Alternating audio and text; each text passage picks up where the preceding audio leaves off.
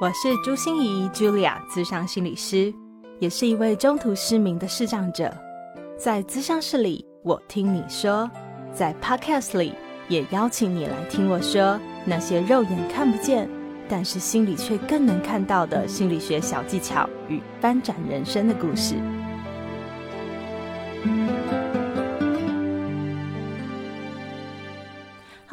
亲爱的朋友，你好吗？我是朱心怡，Julia，智商心理师，欢迎收听朱心怡说心里话。在上一集中哦，洛克愿意呈现出来的，真的是我在其他的节目中从来没有听过的他哦。那么真诚又赤裸裸的与我们分享他的心里话。下一集我们则要把故事不只聚焦在洛克本身身上而已，更要把故事推展到每一个人的身上。当我问洛克说：“你觉得故事为什么重要呢？”他居然会回我：“对啊，其实故事一点也不重要。”我当场真的是没掉下巴哦。其实他的意思是哦，不管故事重不重要，你就是逃不掉，因为你每天都在发生故事、写下故事、说出故事。洛克不只是萃取了他多年说故事的功力以后啊，为我们提炼出了三个最简单好学的心法，还不藏私的回应了我两个算是商业机密的私心体耶，也特别为大家推荐哦李洛克日读这个 YouTube 频道，相信你一定会跟我一样，从他身上获得满满的智慧与力量。洛克说：“其实他发现人生的意义就是在不断累积新故事，所以生命一定要有点冒险，有点突破，就算失败了，也获得了一个好故事，很划算，不是吗？”三本李洛克亲笔签名的故事行销，准备用故事的力量改变你的认知，赶快到我的粉丝专业朱心怡市长心理师参加抽书活动喽！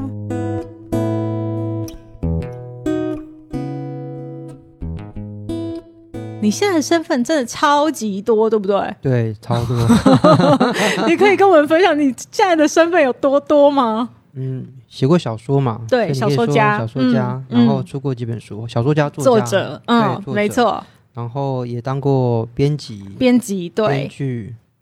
布洛克对编编剧布洛克，嗯，然后现在又是做讲师嘛，讲师对。对，然后自己也在一个电商电商平台执行长，对。对对，所以这些加起来，我还有 YouTuber，对 YouTuber 自媒体，你看太多了，对啊，太夸张了。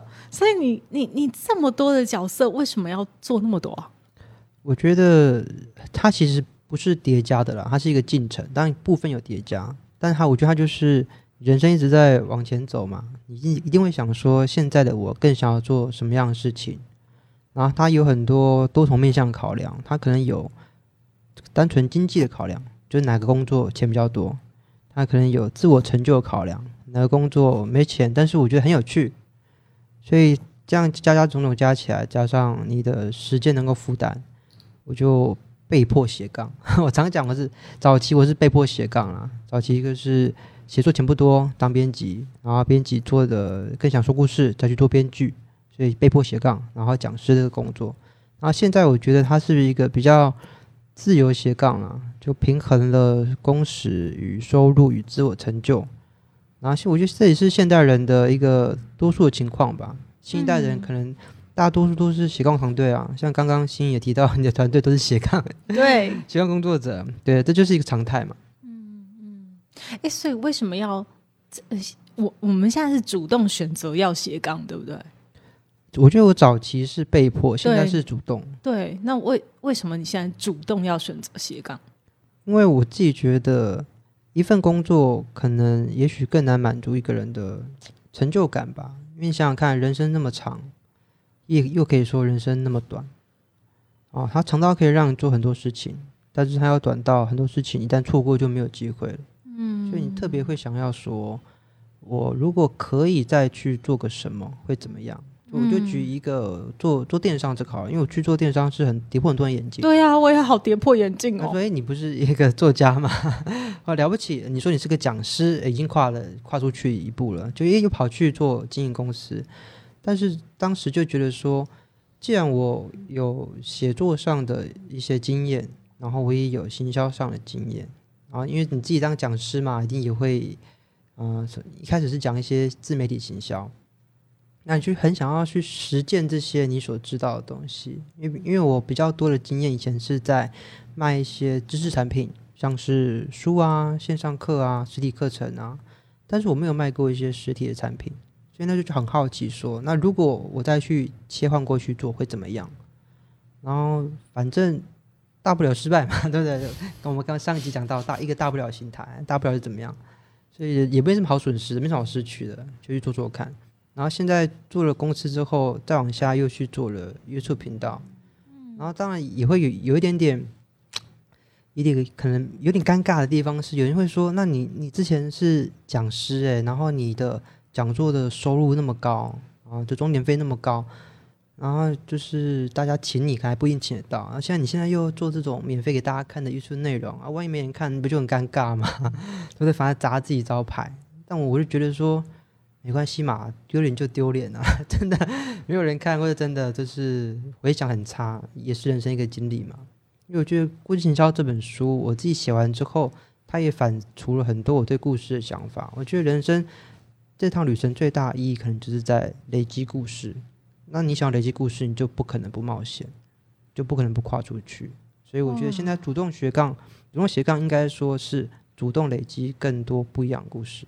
嗯累积更多我们想要经验的一些故事。对，没错。哦，所以我我觉得听到都觉得很很开心，就是说，也许每一条路我们看起来呃都有一些挑战，都有一些阻碍，或者是看起来都不是那么的舒适哈，我们都要跨出舒适圈。可是因为在这样的过程中，我们好像不断的在累积，然后那个大不了，好 就一直在大不了，也不会怎样嘛 啊，也不过就是丢脸嘛，又不会怎样。哎呀，脸可以当多少钱啊？对不对啊，对，可是重点是我换到了什么？我换到了一件事情是，哎呀，我扎扎实实有体验过的，我出去还可以说嘴，谈谈资谈资，对对，谈潘话了资本。对对对对对，所以哎呀，感觉好像我们真的不会输什么。对，哦，人生真的没有什么好输，也没有什么好赢。但是从事到目前为止，你看你斜杠挑战过这么多事情，你有没有最喜欢的？我觉得现在，嗯、因为我大概去年底吧，我把我所有的自媒体的名字全部就改叫李洛克日读，嗯嗯日读就每就是每日读书的意思嘛。其实那时候其实也觉得说，我回到最核心，抽丝剥茧，剥开自己之后，好像我对我自己最舒适也最喜欢一个身份，其实就是读者。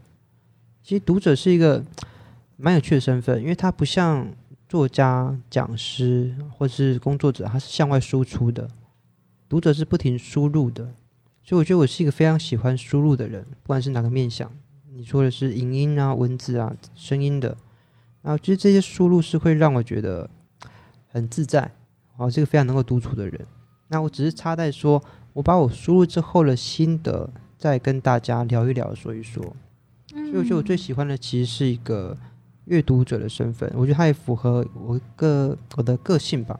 哎、其实我觉得听洛克这样讲，我很有感觉，因为其实对我来说，input 也很重要。可是因为我读书真的没有你们一般人方便是哦，接受资讯可能也没有一般人容易，所以对我来说，最多最多的接触资讯的部分就是与人交流。是，所以我好喜欢录 podcast，好喜欢访谈你们，然后我都觉得可以从你们身上学到好多好多东西。对，所以那个人 in 就是一本书啊。对对对，所以我觉得那个 input，嗯，你说那个读者是你最喜欢的一个角色，对，真好真好。我也特别跟大家推荐一下李洛克日读的呃粉砖呐、还有 YouTube，我觉得都非常棒哎。就是不管是你喜欢用看的，好、看字，还是你喜欢用听的，像我自己是听的看的，都可以一起来的哦、你就上 YouTube，我觉得会得到非常多的养分。啊，谢谢推荐，帮我 毕业配了一下，对，因为我不能给你钱，我只能给你夜配一下。啊太感太感动了，价值连城。对，那我们来回来一下到《故事行销》这本书，因为刚才洛克就特别强调说，诶，其实我们人生呢、就是不停的在累积故事的过程里面，所以为什么故事你觉得对于现代人来说这么重要？故事啊，其实我记得你在访纲里面有提到说，我我觉得呃，故事为什么重要？嗯我看到那时候，我第一个想法是，故事一点都不重要啊，啊很特别，对不对？这个想法，对点会眼睛的想法。对吧对，你又要讲一个长篇大论，是是是，冠冕堂皇啊，你要说服我们，对对对，大家就 去学故事，买我的书。没有，我是觉得故事不重要，原因就是因为它根本就已经融在我们生活当中了。你想抗拒也抗拒不了啊。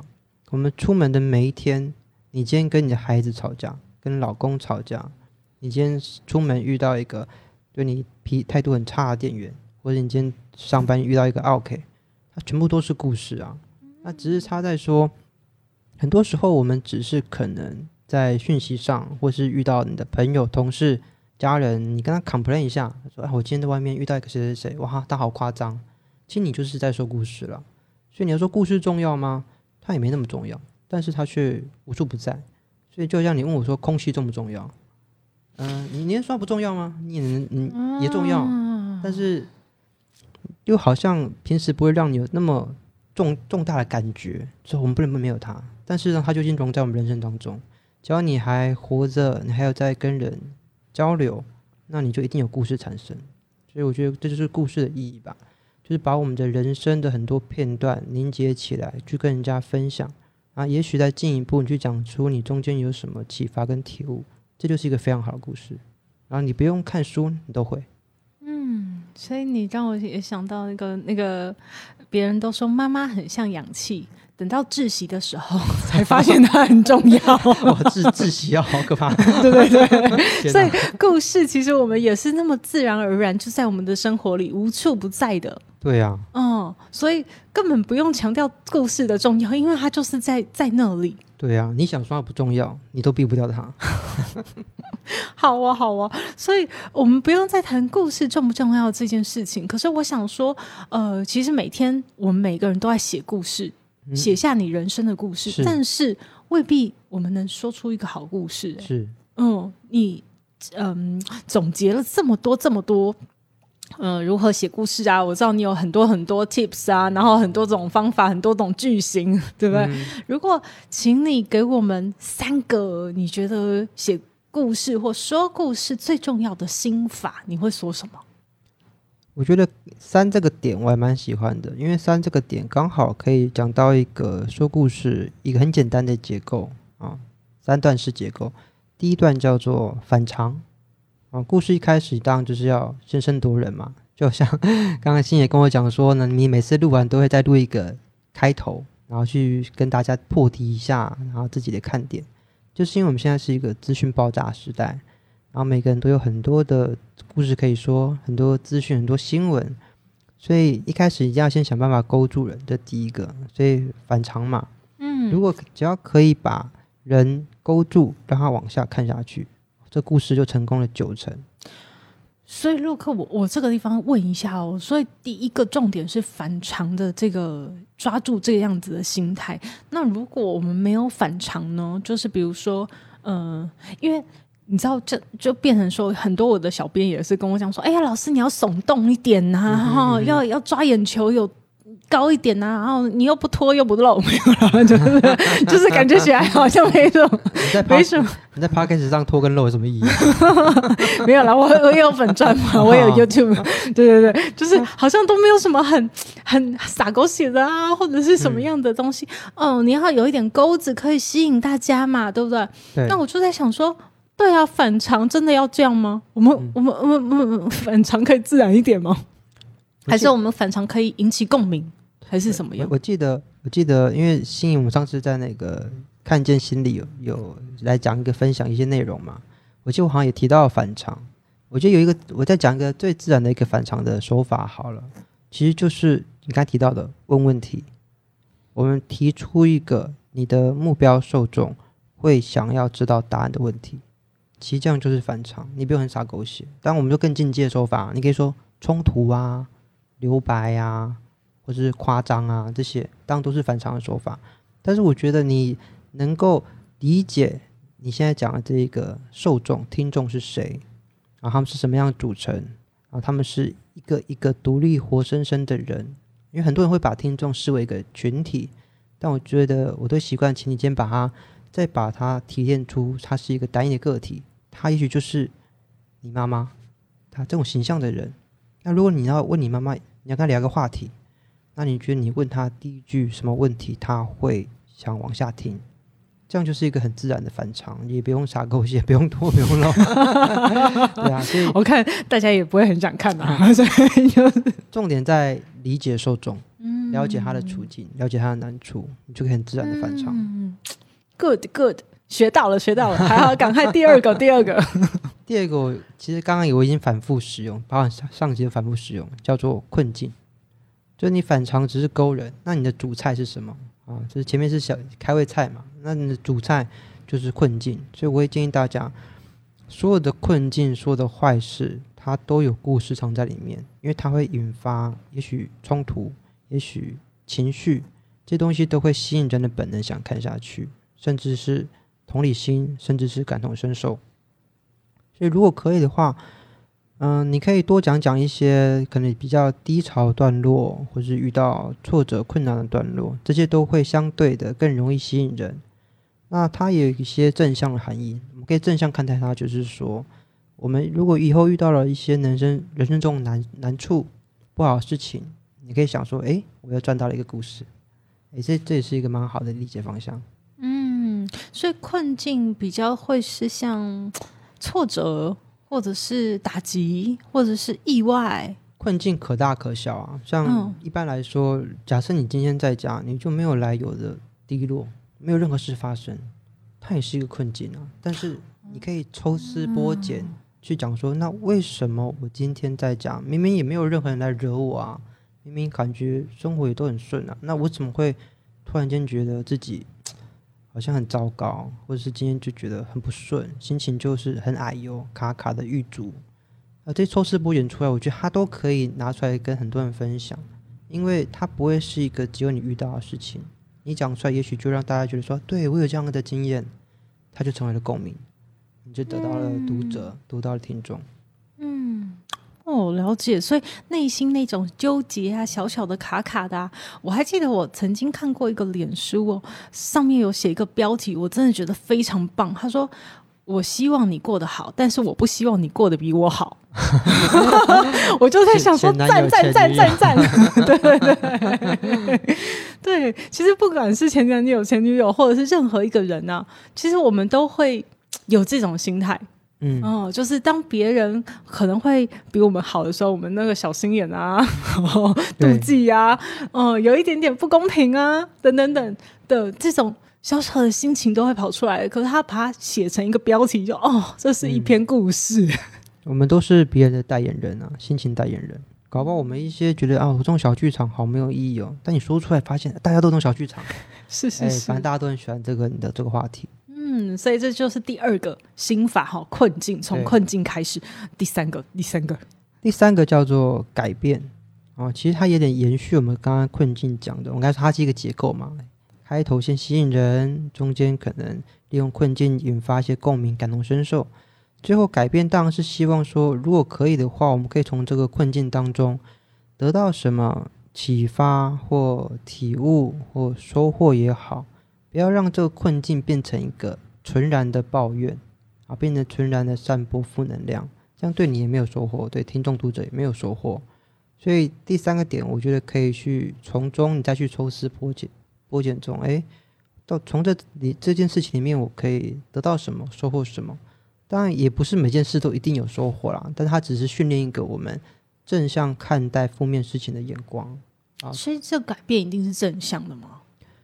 也许它是亦悲亦喜，有可能，因为他也许是悲喜交杂。但是有些时候就是，你看，例如我讲例，例如你今天在路上过马路走的好好的，然后被一辆闯红灯的车把你撞重伤，哇！天哪，这怎么会有个好结果呢？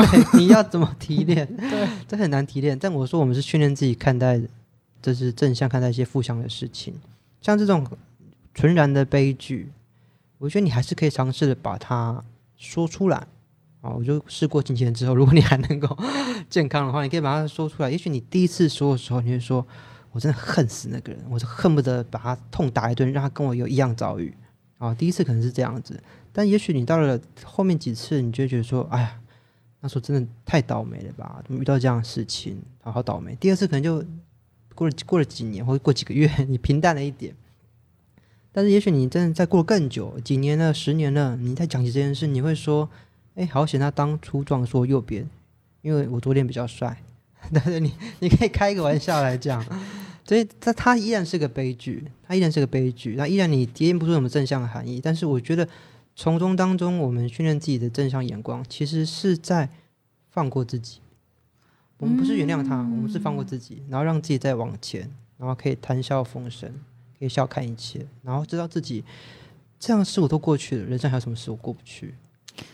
是，所以洛克说，那不是在原谅他，而是在放过自己。我也在想说，你看我，呃，我其实从高中时候就因为我的身心障碍身份，常常出去要讲那个特教宣导，就要讲一下我的生命故事哦。从一开始，我真的认为我的看不见是一种业障，是，就是是一种诅咒。为什么就偏偏要降临这件事在我身上？实在是莫名其妙。对，就是，可是你讲一样的内容哦，我就发现。越讲越不一样，越讲心情越不一样，然后好像你也就慢慢的变成你讲的那个人，是，嗯，然后越来越有力量。到现在，人家问我说：“哎，你眼睛看不到，你会怎么解读？”我一定会说：“这是一种祝福啊。”对，所以我觉得故事就这么的神奇，它是在训练你可以放过自己。对，我觉得说话是有力量的啦，词汇是有力量的。你选择怎么样词汇，就像你可以说，你刚才说，我觉得它是一种业障，跟我觉得它是一种祝福。你选择不同词汇，你就会得到不同的认知。嗯，我们改变了我们对坏事的认知，我们就得到截然不同的结果。对，在我的心理韧性的那个推广里面啊，我也很强调一个东西，叫思维转化力。就是我们的思想要开始有弹性，要从逆境中看见奇迹，要从顺境中也看见危机。就是我们不要总是用一个面向去解读一件事，让你的思考越来越有弹性，那你的心就会跟着越来越有弹性。所以刚才洛克告诉我们这个很具体的说故事的方法，好像就是在训练我们更有弹性。对，没错，嗯，就是一方面也说故事，一方面也让大家去想想自己的人生。非常好，非常好。所以《故事行销》这本书啊，听起来是有两个部分来组成嘛。我们要送给大家三本这样的书，听起来是呃，故事是一个 part，行销是一个 part，是这样吗？还是用故事来行销，还是用行销来包装故事？我乱七八糟排列组合一下。我觉得你刚才讲那两个都对啊。我觉得故事行销它有点像是一个相生相杀的关系。啊，就像有些人说，哎，我很想要，很想要说一个好故事，那我怎么行销这好故事？他可能说故事他想行销，然后他却觉得好难。但我觉得我想要提一个有趣的一个现象，好了，不知道新有没有听过一个东西叫做非牛顿流体？没有，很难的，对，很奇怪的东西，对不对？对，它其实很单纯，它是一个物理现象，就是你把太白粉跟水按照一定的比例混合在一起，它就变得像是一个勾芡。对对对，它像个液体，可是这一体很特殊哦，就是它到一个临界点的时候，它会形成一个叫非牛顿流体、非牛顿流体的状态。然后这个状态就是，你可以用手轻轻的按下去，然后像水一样去搅动它。可是如果你今天不是轻轻的按，你是像像铁锤一样用力锤它，你会发现它硬的跟石头一样，你根本打不进去，一个非常特殊物理状态。所以我觉得它很像是故事跟行销的关系。你越想要用力的行销这故事，你想要打穿每个人的心，这故事大概就会要挂点了，这故事就失败了。但是你只是轻柔的，我想要把一个好故事说给你听，这反而是会起到最大的行销的效果。所以我们常看很多广告片都是这样，广告片里面它三次、四次、五次、十次不停的出现它的商品。一边说故事一边秀商品，看到最后大家都觉得就是一个广告，好无聊。但是有些故事形象，它反而是他不跟你讲商品，商品淡淡的出现，惊鸿一瞥，但他主要是在跟你讲个好故事，就是反而商品起到最大的行销效果。嗯，所以核心我觉得还是在于说，你提供了什么让大家想看的内容，那它自然就会起到行销的效果。就像有句话我们常讲嘛，很多人说，哎，要怎么成功？你追求卓越，成功会自己来追随你。所以，我们追求把故事讲好，行销是自然而然的事情。哦，诶，对啊，所以我在想说，如果我们的抽书的听众朋友，呃，他自己没有需要卖东西啊，也没有需要行销啊，看这本书会有帮助吗？我觉得你可以学到是看故事的眼光啊，就是比如说我们说是我们学防身术不是为了打人嘛，是为了防身，对不对？对，我们可以知道说啊，原来这个故事我觉得好感动，原来他用了哪一些说故事的技巧。嗯，啊，这是第一层，我们可以透过有解析的眼光。以前是外行人看热闹，现在是内行人可以看门道。然后第二个就是我觉得故事行销它一直有个概念，就是在做改变认知这个事情，它也像是一个人生观。就是很多东西我们刚才提到的嘛，坏事、改变认知，跟心理说到的思维转化的能力，嗯，它其实也跟故事行销这个核心大概念是相通的，它都是让我们可以透过改变认知去看原本一样的世界或原本一样的自己，但是却有不同的收获，像是一个新的世界跟新的自己。哎，所以，呃，我我觉得很棒哎，就是感觉我们好像是从故事下手，其实我们是去锻炼自己的心智。没错，没错，对不对？嗯，但是从故事这个地方可以很好的去开始练功。对，因为它就是一个无处不在的东西。对对，俯拾即是。那我我觉得接下来我想问一些私心题，因为我知道时间不多，我赶快问一些我我很想自肥的事情哦。就第一个，我想问说，乐克有这么多说故事的免费的资源呢？嗯嗯，哦，你会不会怕人家不买你的？书不买你的付费的线上课程，你是怎么区别呃哪些要付费，哪些不付费？嗯，我自己有一个，因为因为它可以统称叫内容行销，对不对？不管我们今天是做 YouTube 写文章、写脸书、录 p o c a s t 它都是一种内容行销。但我觉得最好的内容行销策略就是公布百分之九十五你已知的内容。其实这比例很多人听到会想到很高哎，高九十五。因为很多人其实你会发现有一些知名场讲师，他们对不起，我这样讲会造造口业。但是很多知名讲师出的书，他们的内容老实说偏平淡了一点。然后因为他们可能想要长嘛，他们想要留在课上啊，做付费内容啊。但我个人认为这样是一个，呃，怎么讲，杀杀鸡取卵的动作啦。是有点本末倒置的动作。你应该先让大家看到，原来你这么棒，你才有下一步得到我们说收费转化的机会。所以我自己是用这样的概念在做事情。那我刚才说九十五趴免费公开嘛？那五趴是什么？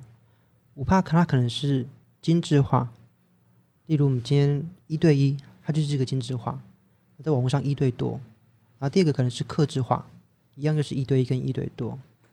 然后第三个，它可能是还有后续的怎么讲？后续的资源啊，我们今天可能你听我讲完一集哦，就就没事了。但是可以收费服务，也许我每个礼拜都跟你聊聊啊，来看一下你发生什么事情啊。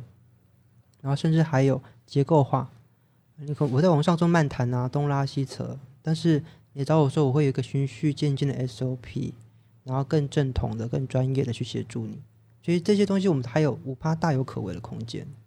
所以我觉得公开百分之九十五就是最好的内容行销策略。个人观点啊，观点。嗯，哎，我觉得真的是很棒，因为我我现在在走的可能也是这样子的方向哈，这样的路一定要笔记下来，就是那四个话很重要。你你回去听就好，不用笔记。对，因为我我现在也正在这个路上走。对，那呃，我第二个私心体会很想问的是。呃，虽然我的那个小编啊，我的团队们啊，都常常跟我讲说，哎，朱心怡，你漏了这么多东西出去，那这样子你的付费的东西有没有人要理你呀？然后我都跟他们讲说，放心啦，干货很多啦，就很棒啊，对对对对，那可呃，就是他们也会问我说，哎，朱心怡，你哪来的自信？就是你都觉得自己干货很多，但是人家要不要是个问题啊？可是我觉得第二件事很重要的是，我觉得我干货很多。好，所以我会推出一些，比如说书啊，推出一些线上课程啊。但是我会说故事，嗯，呃，就是像我们的 podcast 啊，其实就是在以故事为主的，围绕着很多很多的故事，在说我的故事，说我身边的人发生的故事，说物谈室里面发生的故事，然后带给大家一些暖心能量的注入。嗯，对。但是我觉得困难点就是在于我会说故事，但是我不会行销。哎，我不知道那个故事和行销中间要怎么去连接，还是就像你说的，我们轻轻的流过，我们只要说故事就好，然后行销是自然跟着就来了。嗯，我觉得其实大方向还是我刚刚讲的那个概念。但是我觉得，如果真的要调整的话，我们可以试着去做一些测试，测试一下自己受众的属性。因为我觉得是，嗯，你可以再去试着去想说，我现在的，因为你已经知道你的受众的主力分布群嘛，可能几岁到几岁啊，男性到女性啊，那你想要纳进更多人，两个方法嘛，一个就是让这一群人可以更多的认识你，这第一个；第二个就是。再去拓展更多不同年龄层的人，例如你往下拉年龄层，往上拉年龄层，或者是甚至从男性拉到女性。所以像后面这一点，这一点我们就可以做议题的测试，因为世界上有一些不败议题，但这不败议题也许你不一定会想做。什么不败议题哦？例如对不败的议题，例如两性，例如爱情，例如婚姻，啊，这些真的是不败议题。这议题做出来可能就。呃，涌进很多人来观看，但是它有可能会因此而带偏了你的心理的这一块的主轴，还有一定的程度可能会带偏。那怎么样拿捏？就是我们说的比较新人的东西，跟你真正想讲的东西，这当然就是一一把尺度，看你要拉到哪边。所以我说，我觉得换换一个大众题材，多尝试一些议题是一个方式。然后第一个就是我们刚刚讲的。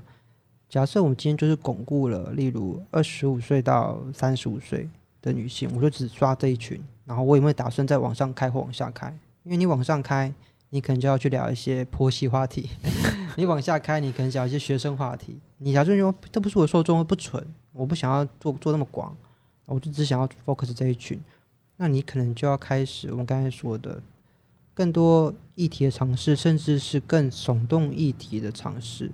当然，它不会是你的主力，因为你不可以每篇都耸动。你每篇都耸动，你会形变成一个哗众取宠的人。大家觉得，大家会觉得啊，这个 p o d c a s 或是这个 YouTube 这个网红，每次都起争议啊，争议性网红。我们不要变变这样的人。可是我是支持你要有意识的每一段时间做一些稍微有争议的一些话题。它也许是一季一次，三个月来一期，一年就做四期。你知道这些东西它可能会引起论战，但是你是为了要做一个突破圈的动作、出圈的动作，因为你很你一直在做一些重复性的动作、重复性议题，那它就会吸引到重复性的人，大家就没有新鲜感了。对，然后哎，这群人他会持续流失。如果你没有把新人带进来，旧的人一定是流失的。所以你等于是有意识的。每个月可一年可能就换血，对四期啊！我知道这一，你说这我知道这些东西它很有争议，它对我会带来一些小小的伤害，会有论战。但是我为了要破圈，甚至我的破圈指的是，也许我会上到一些其他的主流媒体、网络媒体、电视媒体，甚至新闻，甚至节目访谈都有可能，要看你的破破圈程度，它是一步一步来的。所以我觉得两个方法嘛，要么就是扩拓展年龄层，要么就是同群人，但是你必须让议题尺度适度的再放大一点点，总是一定要有意识的导进新的流量进来。对我，我刚才就在想说，洛克的 YouTube 里面，我看到好多就是选战名人，你会去分析他我们的故事。对，像这个系列，因为之前做说书嘛，我就特别讲了那一群。一些呃选举台北市长选举候选人的自传，其实他就属于一个破圈的题材。我尝试要去做破圈，那事实上他在 YouTube 上表现没有很好，可是他在 TikTok 上的表现，其实观看数是可以破万的，一个新的账号可以破万，所以他的确是有起到破圈的作用。但我就讲嘛，它其实只是拓展你的能见度，难是难在你的下一步，就是怎么样把这群流水客。再留住啊！所以你要在预告，然后预告说，啊，今天你今天讲这个，但是你还是要讲说，我平时还会跟大家分享一些什么样的内容，然后或者是说我下一期会分享什么样内容，欢迎大家来收听，这样能够头扣尾是最好的方式。应该就是讲错是尾扣头，讲到尾声了再扣下一节头。其实我们去理解那些八点档，是不是每一集都会播下集预告？嗯它就是一种让你不要走的方式嗯啊。你可能因为某一集很好笑，新闻报道说，哎呀，这个某一集把你挡得很很很扯啊，对，这太白痴啊！就你可能来看，哎，就发现看一看，哎，还不错嘛。啊下一集有预告，好，那下一集我来开始看。所以这也是要用这种相同概念去行销。我觉得行销没有什么 新鲜货，这一些老东西反复来用就就就很实用了。嗯真的谢谢洛克这么不藏私哎，我都觉得今天真的是挖到宝了，就是好多好多我可以继续做的。我也不知道听众朋友听到这里有你的感觉很如何很私？心的，我觉得两个根本就是你私下应该问的问题。对对对，我就我我刚才也在想说，现在听众朋友会不会都已经打呼了？对啊，因为我们两个真的是聊开了这些呃很很私下的问题。好，好，最后呃有没有什么洛克还想跟大家补充的，或者是想说呃要让大家最后知道的话？我觉得我想说的内容一大堆啊，这就是为什么我会做说书嘛。所以我觉得说书其实就是一个，一方面是借由说书，然后去把自己的人生观给说出来。因为我发现很多人都会有一个毛病，我自己也有，叫做好为人师，就是你总觉得你很多东西可以讲，但是我觉得这样要讲也也没关系，因为讲就是这样嘛，你喜欢的就听，不喜欢的就不听，没有兴趣的就就离开。所以如果真的要问我说还有什么想讲的话，我就是自己夜配一下自己啊，可以去我的呃李洛克日读里面，可以去看一些我为大家精选的一些好书。然后我选的方选书的方向就是帮我们的人生可以过得更好的书，这是我唯一的选选书方向。就会跟大家分享一下自己的频道，就这样。很好，很好，我们也都会把这些呃李洛克日读的这些自媒体全部都会放在我们的节目资讯栏中哈。真的非常谢谢今天洛克那么不藏私的跟我们分享那么多事情，尤其是我，我觉得收获非常多，谢谢你，谢谢好，拜拜，拜拜。心念转个弯，生命无限宽。如果你喜欢我的节目，邀请你可以继续追踪，并且给我五星评价和留言互动。如果你也感受到我们团队的用心，可以使用自由赞助的功能，给予我们实质的鼓励哦。咨商需求、合作邀约，或想要了解更多心理学的知识与故事，节目说明栏中都有我更多完整的资讯哦。